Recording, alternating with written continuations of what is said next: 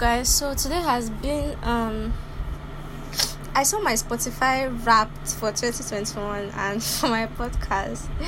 They said um my podcast was played in five countries and yeah and it's actually pretty nice. It's nice to know that um I just don't like it's not only Nigerians that listen to me because it's just really nice to know. And sorry about that. Today has been kind of sad for me. I decided to start this series on Netflix. I, I decided to start The Good Doctor. I've been watching it like I've been binge watching that series for like a week now.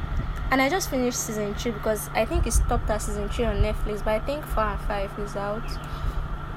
But I just stopped at season three and I've been really, really sad. I've been really down because I don't know if you guys have seen it, but I don't think Dr. Melendez deserves to die. Like I've literally been waiting for him and and Claire to get together from season one, episode one, man. I've been waiting, waiting since season one for him and Claire to end up together.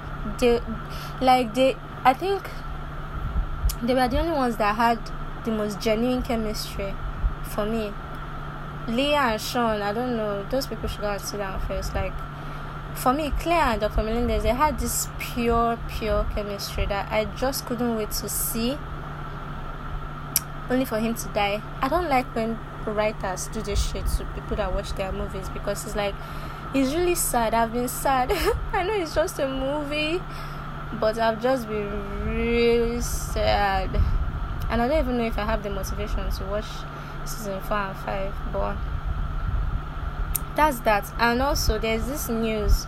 If you're Nigerian, you must have seen the news by now um, of a small boy, a young boy actually dying in a boarding school. And I've made an episode about bullying in secondary. I've made an episode about bullying in secondary school, in boarding school.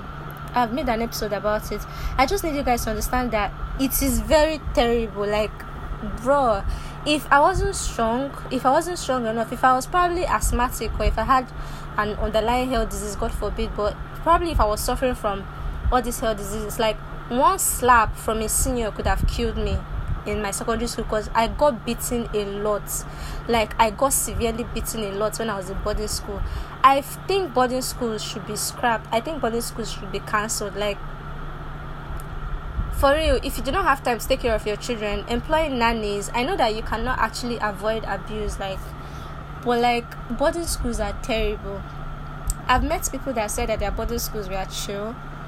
But from my experience, boarding schools are terrible. Like I don't know the kind of demon that possesses children in boarding school because it's like should like is children and children hate because it's not a teacher that will come and beat you because most times teachers just yeah they are wicked teachers from time to time but like teachers beat you they have they, they have like a limit to I don't know how to explain it, but there's a limit to how you can offend them, and it has to be surrounded, like it has to be around their subjects and everything. So a teacher won't randomly say and start beating you, but like your seniors in school will randomly see you pick an offense, beat the hell out of you for no reason at all.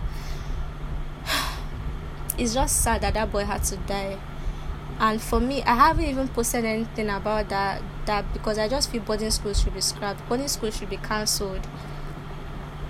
There should be nothing like boarding schools again only day school.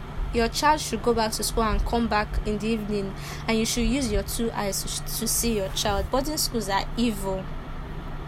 Boarding schools are very very evil and they should be cancelled. And yeah coupled with my good doctor series i just finished I'm feeling pretty beat up and I just wanted to record a quick one and well see you guys. I'll talk to you guys later. Bye